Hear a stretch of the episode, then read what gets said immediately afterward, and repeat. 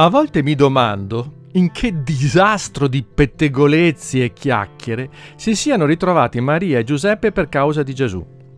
Restare incinta prima del matrimonio, a quei tempi, era la peggior disgrazia che ti potesse capitare.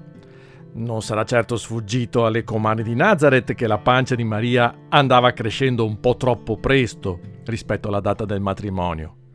E poi penso ai suoi genitori, Me li vedo stralunati, storditi dal racconto della loro amata figliola che racconta a loro di aspettare un figlio per opera di Dio. Non so se all'inizio avranno preferito pensare che aveva perso il lume della ragione o che non era così santarellina come sembrava, perché credere subito alla storia dell'angelo la vedo dura. Di certo, nei primi giorni l'angoscia sarà calata sui loro volti come una pesante ombra nera che non poteva sfuggire agli occhi attenti dei vicini, i quali prontamente avranno cominciato a fantasticare tra mille congetture.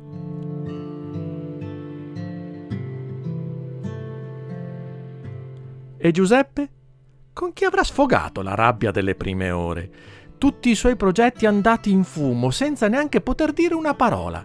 Maria aveva deciso da sola, aveva scelto un altro, le si era data tutta e per giustificarsi ripeteva la storia dell'angelo.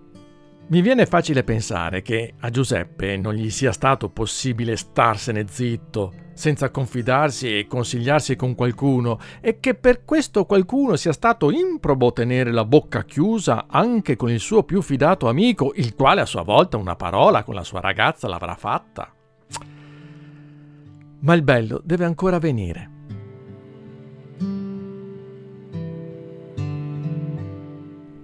Anche Giuseppe incontra l'angelo e si convince di quanto Maria le aveva raccontato. I genitori di Maria, sentito che Giuseppe accetta ancora di sposarla, si rasserenano e iniziano anch'essi a credere alla loro figlia. Ma la gente che si racconta agli altri? Come lo spieghi il trambusto dei primi giorni, le facce cupe e tormentate? Non è mancato certo di che spettegolare per i crocicchi di Nazareth, e ogni battuta, ogni allusione e insinuazione sulle vicende e i loro protagonisti non erano altro che frecce scagliate sulle spalle di quella mamma e di quel presunto papà, rimasti impotenti davanti all'insolenza e alla stupidità di chi non può e non vuole capire, costretti a far da scudo con i loro silenzi ad una verità troppo grande da condividere.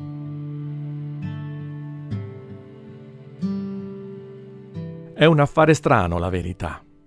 Anche se molto più semplice di una bugia che ti devi inventare e congegnare fino a renderla credibile, di fatto resta difficile da afferrare e ti rimane spesso tra le dita come quel frammento del puzzle che non vuole saperne di incastrarsi lì dove sei convinto che debba andare a finire. La verità si nasconde di fronte ai superficiali e alla gente cattiva, ma è capace di scatenare emozioni intense a chi l'accoglie per quella che è. Essa è come un grande quadro in buona parte coperto. Quasi sempre non si vedono le parti più importanti, quelle che aiutano a comprenderne il soggetto, il senso. Molti non se ne preoccupano, incorniciano la parte visibile che più piace a loro e tutto il resto non si vede, quindi non esiste. Non manca inoltre la tentazione di tenere nascoste le cose che non piacciono o di ritoccarle con il pennarello quando qualcuna le sta per scoprire. Ma volete mettere l'emozione di intuire la grandiosità di un disegno che sta davanti a te e che è soltanto stupido voler deformare e tentare di nasconderlo. Quanto triste sarebbe stata la vita di Giuseppe se non avesse accolto la verità che Maria gli proponeva. Era facile pensare che quel bimbo fosse il frutto di una debolezza della sua promessa sposa, ma è stato infinitamente più bello saper pensare che fosse il figlio dell'Onnipotente, ora lì tra le sue braccia di quasi papà.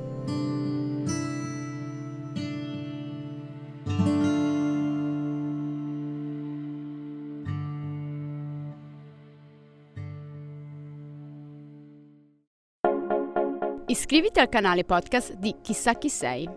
Ma se non vuoi perdere le nuove puntate settimanali, manda il messaggio Avvisami su WhatsApp al numero 351 921 2825 oppure visita il sito chissà chi sei.it.